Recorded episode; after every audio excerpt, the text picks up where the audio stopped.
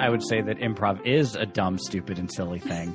But that's the reason you should do it. Because um, we all need a little more dumb, stupid, and silly uh, in our lives. I'm no rock climber, but I just don't see it being the same. And I'm sure they have a wonderful community. Andy hates rock climbing. If there's one thing you get out of this podcast, everybody, it's that I hate rock. Like, just just use the stairs. I mean, why you gotta climb the rock?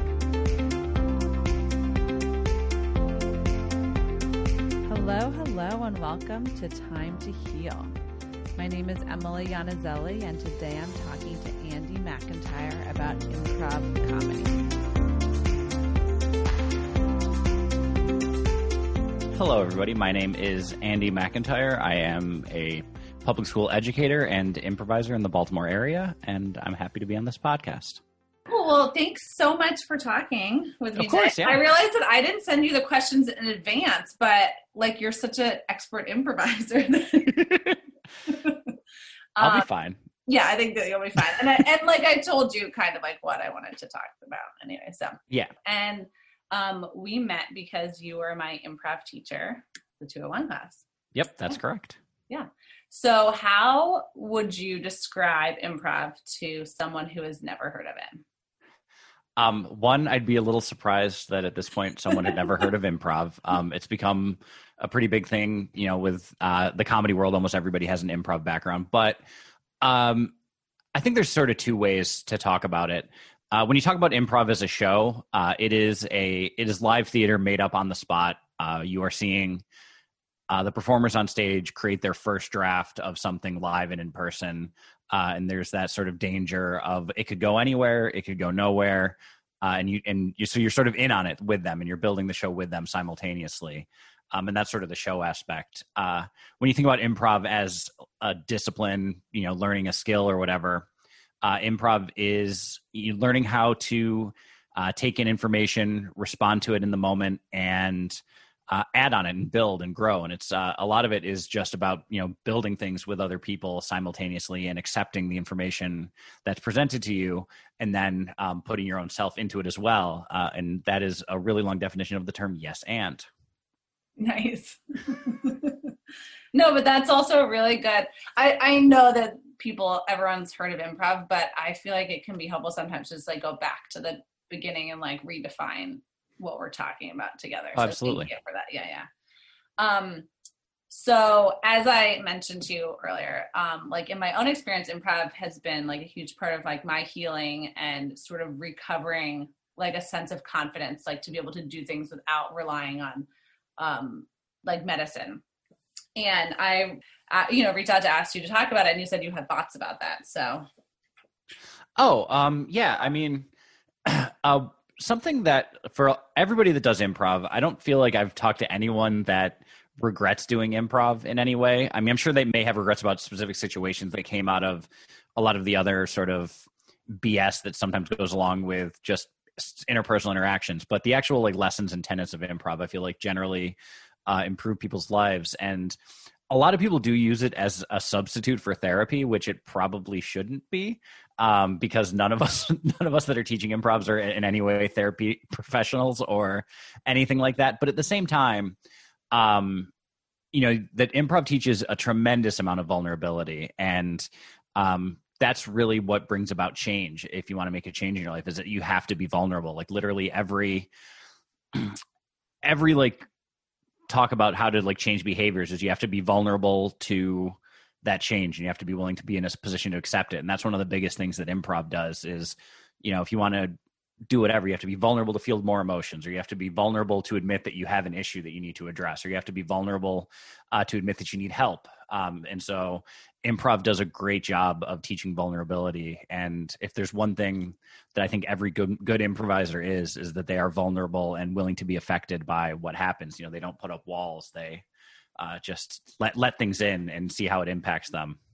Because uh, a lot of times we as a society vulnerability is associated with weakness. Yeah, um you know when you talk about like the vulnerable point you know in video games or whatever like that's where you attack you know the, you go after where it's vulnerable or in sports you know where a team is vulnerable that's where you send your attack at. But uh, really in like an interpersonal level vulnerability is sort of the ultimate strength is admitting that this is um, that you know letting that change happen, letting things in is sort of the most important thing that you can do as a person. Yeah.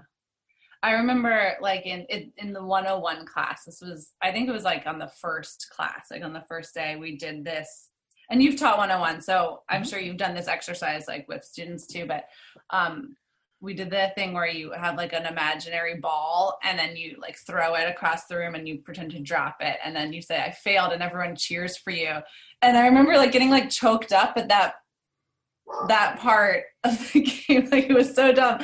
I mean it wasn't so dumb but it was just like i'd never been in a situation like that where where like it like it was so uncombative you know? Like no one was to come and like take advantage of you in this in this like moment of failure yeah so uh, that particular uh, game or exercise whatever you call it is called loser ball okay I um, never knew that. That's such a fun name. Okay. Yeah, um, it was invented by uh, an amazing woman, an amazing improviser named Jill Bernard out of Minneapolis, Minnesota. Uh, and she uh, writes a book called The Small Cute Book of Improv. That's a great little primer for Wait, people. What is wanna, it called? The Small Cute Book of Improv. Okay.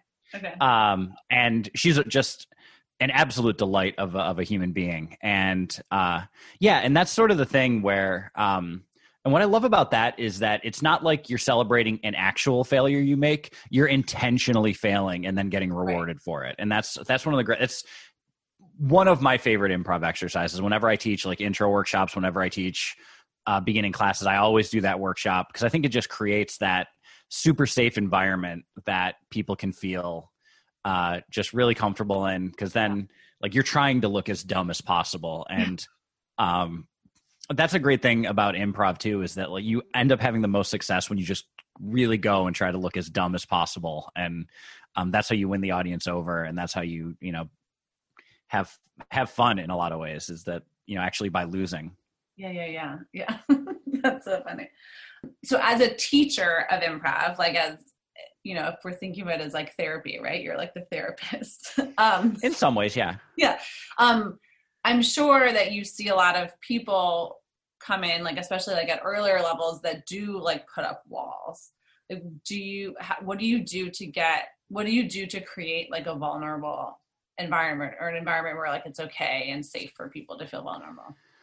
Um I, I, do think like those silly icebreaker games like just getting people to look silly. Um and and just getting people to you know drop that down because if you're taking an improv class if you're taking that leap in the beginning you're already a little bit ready right? Like I'm not going into a boardroom of executives like barging my way and saying, "All right, guys, we're going to do some improv." like that's not how it works, right? That's um outside of like kids who get stuck in high school drama classes, no one ever is forced to do improv. Like it's you know, it's it's always a choice. So they're already in a decent headspace to let go a little bit. But then, you know, doing exercises and um you know doing things like that that just get them to be silly. And also modeling is a huge thing. Just you know being vulnerable with the class and letting them impact you uh, and showing that this is how that you're absolutely this silly that you're not judging them that you're not doing anything like that is a huge thing. And one thing that i always start uh, whenever i talk about whenever i teach improv especially um, i always talk about good discomfort and bad discomfort uh, and the, the idea that good discomfort is that area where you're growing and changing and it feels weird but it also feels kind of good. And you know that's where you can make leaps and be vulnerable let people in do things. Uh, the bad discomfort is when you start to feel unsafe start to feel yeah. you know it's it's it feels dangerous you feel panicky. And um i tell people you know like please if you uh, start to even inch into that zone we need to stop we need to debrief we need to talk about what got what got to that situation why it got there so that we can get back into that good kind of discomfort where you can learn something new and develop a skill. Um, and just and just that level of openness i think goes a long way. So um, improvise people taking an improv class are a very captive audience to be vulnerable and open. Um, you'll always get those people that are too cool for school. Um, and even like i people who think that, that they sign up for like stand up stand up or something. Right. Um, and even i mean I, even when i started doing improv i had because uh, years of irish catholic upbringing have made me surprisingly stoic. You know shocking i know. Um, that uh, you know someone with that kind of of guilt and shame built into their their upbringing yeah. could have uh you know a bit of a wall up. And uh you know that but that's Fun, just one wall. just just just a little one you know. Um you know there was a lot of breaking that down. And you know um i'm a naturally pretty witty and funny guy. Um and that was one of the things that attracted me to improv but uh, sometimes wit is the death of good improv uh, in a lot of ways where because you're just kind of quipping about the thing and you're commenting on it and not being in it which is like a big thing with improv. Um and so just getting that more to be more open and uh do that is is a huge thing. So it's just you know like getting people to stop trying to be funny and just be funny is sort of the way it happens. Yeah. I think that's like really interesting too, because I think that one of the super cool things about improv, and like I'm like, eh, my, my like sort of journey with like ADHD, like kind of goes parallel with improv. So I just think of it that way. But I, I think there's this, um, it like requires you to be super present and to like pay attention and to get out of your head, you know, like you, and you have to, I remember like the one game in your class and we were like doing like the the one year anniversary thing. And and like the i was doing it with john bacher and i like we had to like notice something that they were doing. He was like talking with his hands. And it was just it was really surprising to me that that the funny thing like didn't come from anywhere else except for just like right there. Like it was just all i had to do was like not think and like pay attention. Yeah it's um I- i know a ton of improvisers that have attention deficit issues uh whether it's ADD, ADD ADHD whatever. Um and in some ways uh that can kind of be a superpower for improv because like when you have an attention deficit you're processing a ton of information because you can't shut things out you know it, it, it manifests differently in everybody but like one way that it manifests is that you like can't shut things out and you know that's that's sort of like squirrel like that type of adhd thing. Um and so you end up being able to like notice those things. And you know you sometimes take in more information. Uh john windmuller who i do an improv duo with and is one of my best friends like he is extremely adhd uh and um, has learned, you know, over years and years of doing it to really challenge it, channel it into Oh. being like sort of an improv superpower. So, Yeah. Like, how much do you think that the aspect of community factors into the beauty of improv? um, it's a huge thing. Uh, one thing I frequently talk about with people and frequently joke about with people uh, is the fact that there is literally no protocol for making friends as an adult, like none. Um, Unless you have kids and then you just set up play dates for the kids and then you, yeah. Right, but then but then like you're you're you're almost work acquaintances and not actually friends. I mean, you may become friends, Yeah. but but that's it's interesting with like dating. Like, there's a protocol for dating. You know, um, there's like like it, it's weird if you go up to someone at a bar and try to be friends with them. Like that's a weird thing to do. But it's not weird to go up to someone at the bar and like try to date them. Like that's not unusual, you know? Um or like so it's just there isn't that protocol. So, you know, and it doesn't have to be improv. It could be pottery, it could be whatever, you know, rock climbing, Softball or something. yeah. softball, bar trivia, whatever. Like, you know, it's getting those social things. But I know for me, um, when I I moved to Maryland in tw 2006, uh, and like didn't have uh, like I had my wife, but I didn't have a lot of friends, like just local. I mean, I had friends like that I grew up with that we're still in touch with, you know, and all of that, but. I had some coworkers that like maybe we'd hang out after work or go to a happy hour or something, but like didn't really have friends and um really it wasn't until I started doing improv that like I really made like friend friends and some of my absolutely best friends are people that I met doing improv. Um so like that community aspect and it's just improv is so built on the word yes that everybody sort of gets welcomed in or should get welcomed in. Um interpersonal dynamics can always have issues with that. You know, there's um and it's even though it's you know it's improv it's yes it's like welcome it's all you know open it's still you know theater and theater by nature is a little bit cliquey you know there's like the people that get cast the people that don't get cast the in groups the out groups that's any social dynamic but um i don't know i feel like uh, so many people have found their tribe with improvisers in a way that like i'm no rock climber but i just don't see it being the same i mean i, I could see it being supportive and helpful but i just like, I'm, I'm not picking on rock climbers or anything but um And I'm sure they have a wonderful community. Andy hates rock climbing. If there's one thing you get out of this podcast, everybody, it's that I hate rock. Like, just just use the stairs. I mean, why you gotta climb the rock? Ugh. Just look at them. Just look at them. Don't climb it. Yeah, like we invented elevators. Come come on, people, get with the program. No, Move um, but you know, it's just um that I think improv. I've seen so, and it probably is just also like my narrow bias because I haven't.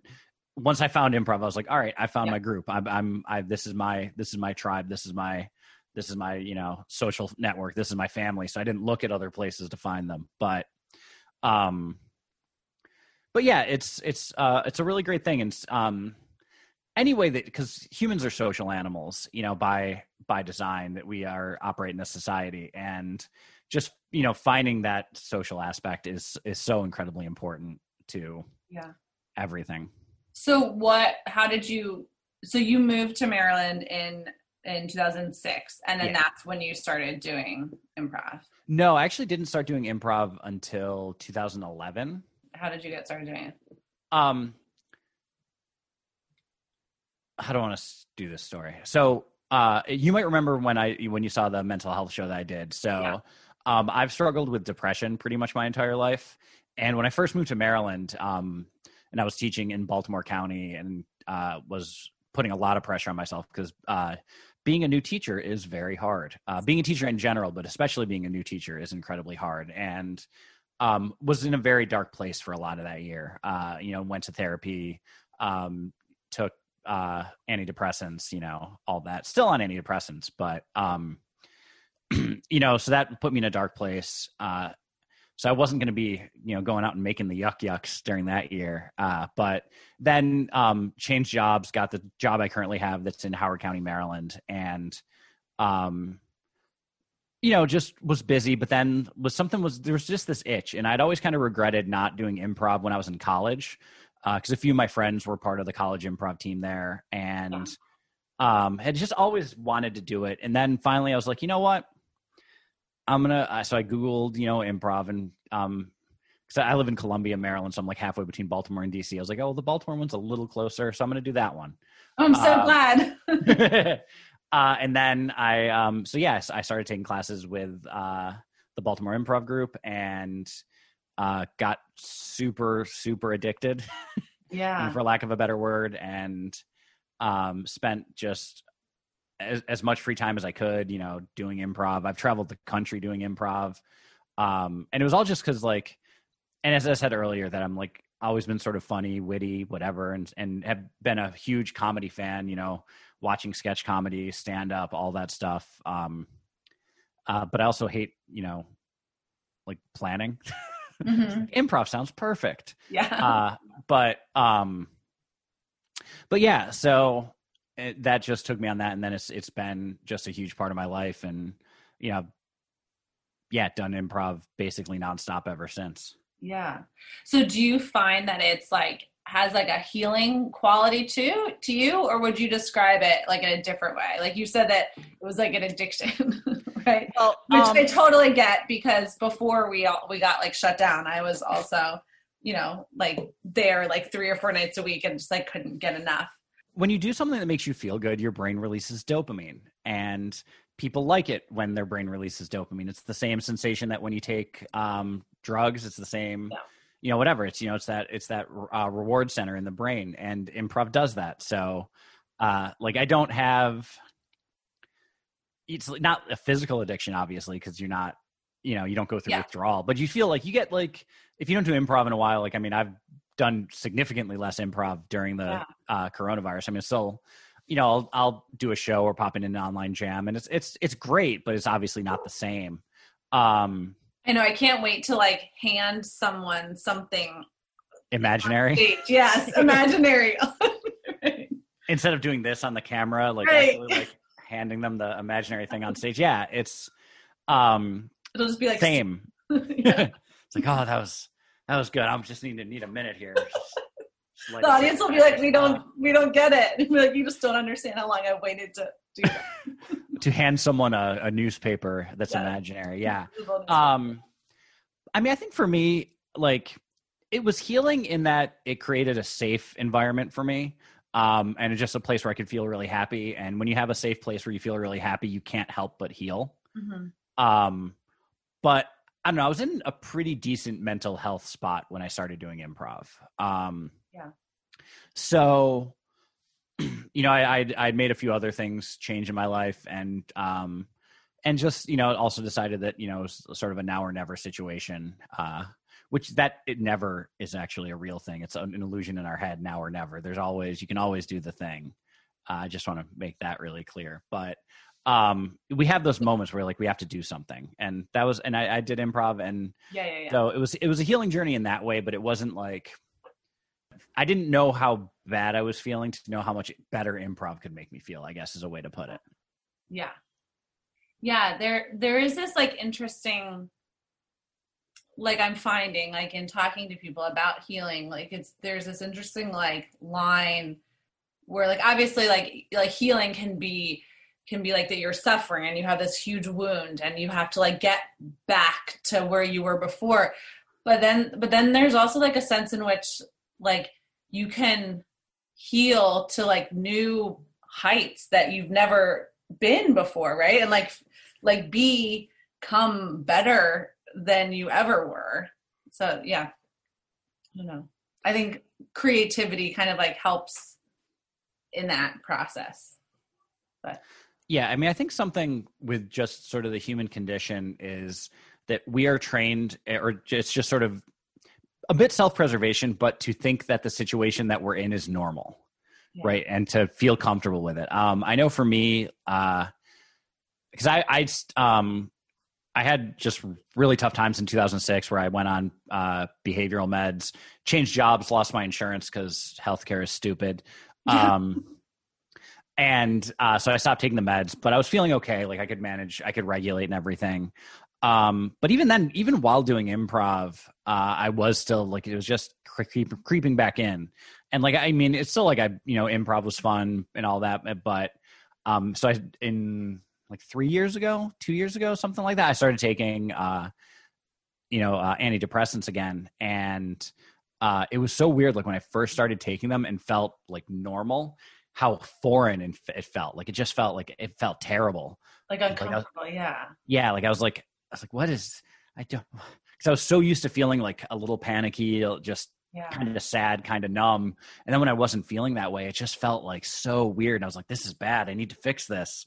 Um, but really, it was actually just sort of like how, uh, like when you skin your knee, that scab itches for a little bit right before it actually heals. It was, it was that in a lot of ways. Um, but yeah, it's so, you know, we're just uh, getting back to the point. That was a bit of a, a digression. It's just like we feel, you know, we don't know what good is because we just like, as a matter of I think self preservation, just learn to adapt to the circumstances we're given. So um, we always have the ability to do better, the ability to make things, uh, you know, make things feel better, make things seem better. Uh, when, you know, even though we may think it's like, oh, things are pretty good, but the reality might be that they're actually bad. You've just gotten used to the way things Yeah. are.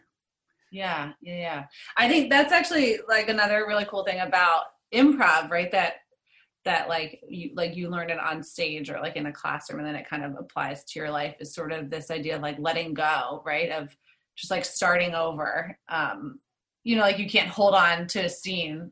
Like our, you know, like even if it's like the best scene ever, it just like ends and then you kind of Yeah, start gone. over. Yeah. Yeah. I remember I was in a like in a writers group in Charlottesville and uh, my friend Marianne like wrote this story and in her story there she she used this phrase like making I don't even remember what it was but it was like making X a solid thing.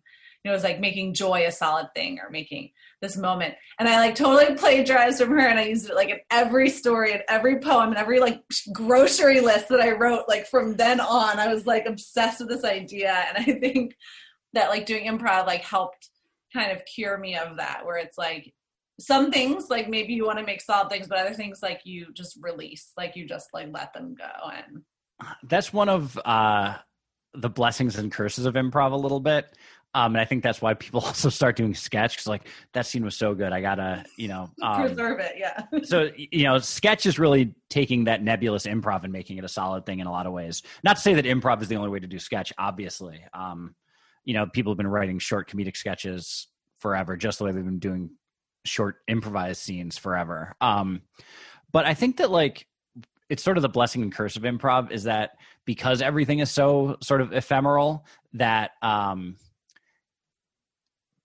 you know that imp- improv improvise i think in general tend to be a little bit more introspective um, and reflective than it general and i think the more you do improv the more reflective you get and you sort of analyze things and then you end up a lot of us i think feel like are our own worst critics where we're only as good as our last scene or our last Mhm. show and um and so that's again it gets into a little bit of the addiction mem- uh uh metaphor when it's like you chase that high of that good show the next time and Yeah. um Yeah.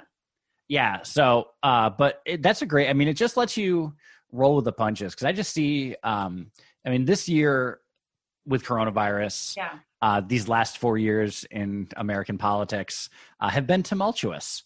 And um, I don't know, just the ability to roll with the punches a little bit. And I see it like um, in my work as a teacher that I'm a lot less stressed out than a lot of my other colleagues because I'm, you know, I can I can let things go a little bit and I can um, take that information in and you know change it into something that suits me with my own input to build on it whether you know whatever it might be. And um you know it's that's one of the it's um it's a reason that uh one of the major professional development schools of thought right now is called applied improvisation.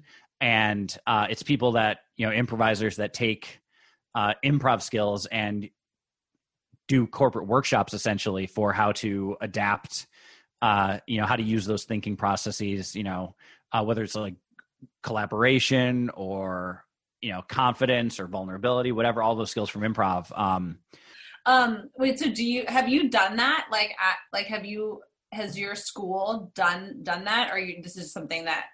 I mean, I I know that. Yeah. um so almost every improv theater now has some version of a corporate training wing um you know ucb second city uh washington improv theater baltimore improv group everybody right like they it's a thing that they do um I've done a couple of trainings with some organizations I've been with. I've led some improv workshops at my school just to like um, be silly a little bit, but also teach the mindfulness because that's Yeah. a word that everybody loves right now is mindfulness, uh, and that's what improv is. You know, it's you're, you have to be mindful, you have to pay attention, you have to focus. Um, so I, I've done, and I think it, it's it's beneficial. Uh, but I, I I don't know. For me, like improv is extracurricular more than anything. Even though I, I mean, I've obviously I teach it because uh, I am, you know, it's just when I I'm the type of person when I do things, I like to also teach other people to do things. Yeah. Uh, like literally every job, every place I've been. Um, like when I was in school, I was a tutor. When I was in college, I was a TA. When um, I worked at uh, my college radio station, I was teaching all the tech classes. When then I'm now I'm an educator, and as soon as I started doing improv, I very quickly got into teaching improv. Yeah. Um, so it's you know, also like the wrestling coach, right? yes, I I'm also a wrestling coach. Uh, so you know, it's yeah, I, I coach football, I coach wrestling, I coach lacrosse. Uh, the when the the coronavirus sort of first shut down everything, it was very weird to have a ton of free time. Yeah. What Um, did you do?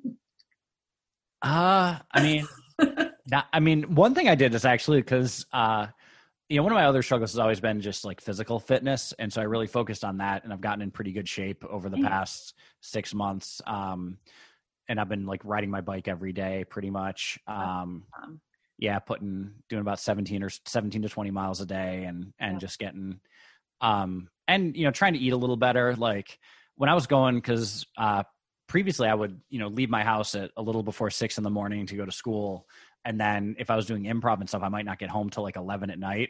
So I was eating a ton of fast food, just to like you know, um, because it's not like I could be near a fridge where I could keep cooked food fresh. salad and yeah, right. right um you know even a sandwich is going to get all mushy and gross by eight you know sitting in your backpack for 18 hours Yeah. um and so like i stopped eating fast food almost entirely and that's but i mean and so hopefully when things start to revert back to normal i can carry these habits through but That's probably like another instance of where you're like, I didn't realize like this is that that like that was normal before, right? right Yeah.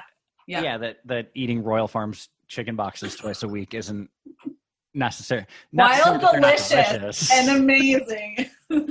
um not to say that you know uh it's probably not the best way to do things you know as good as those western fries are you know it's uh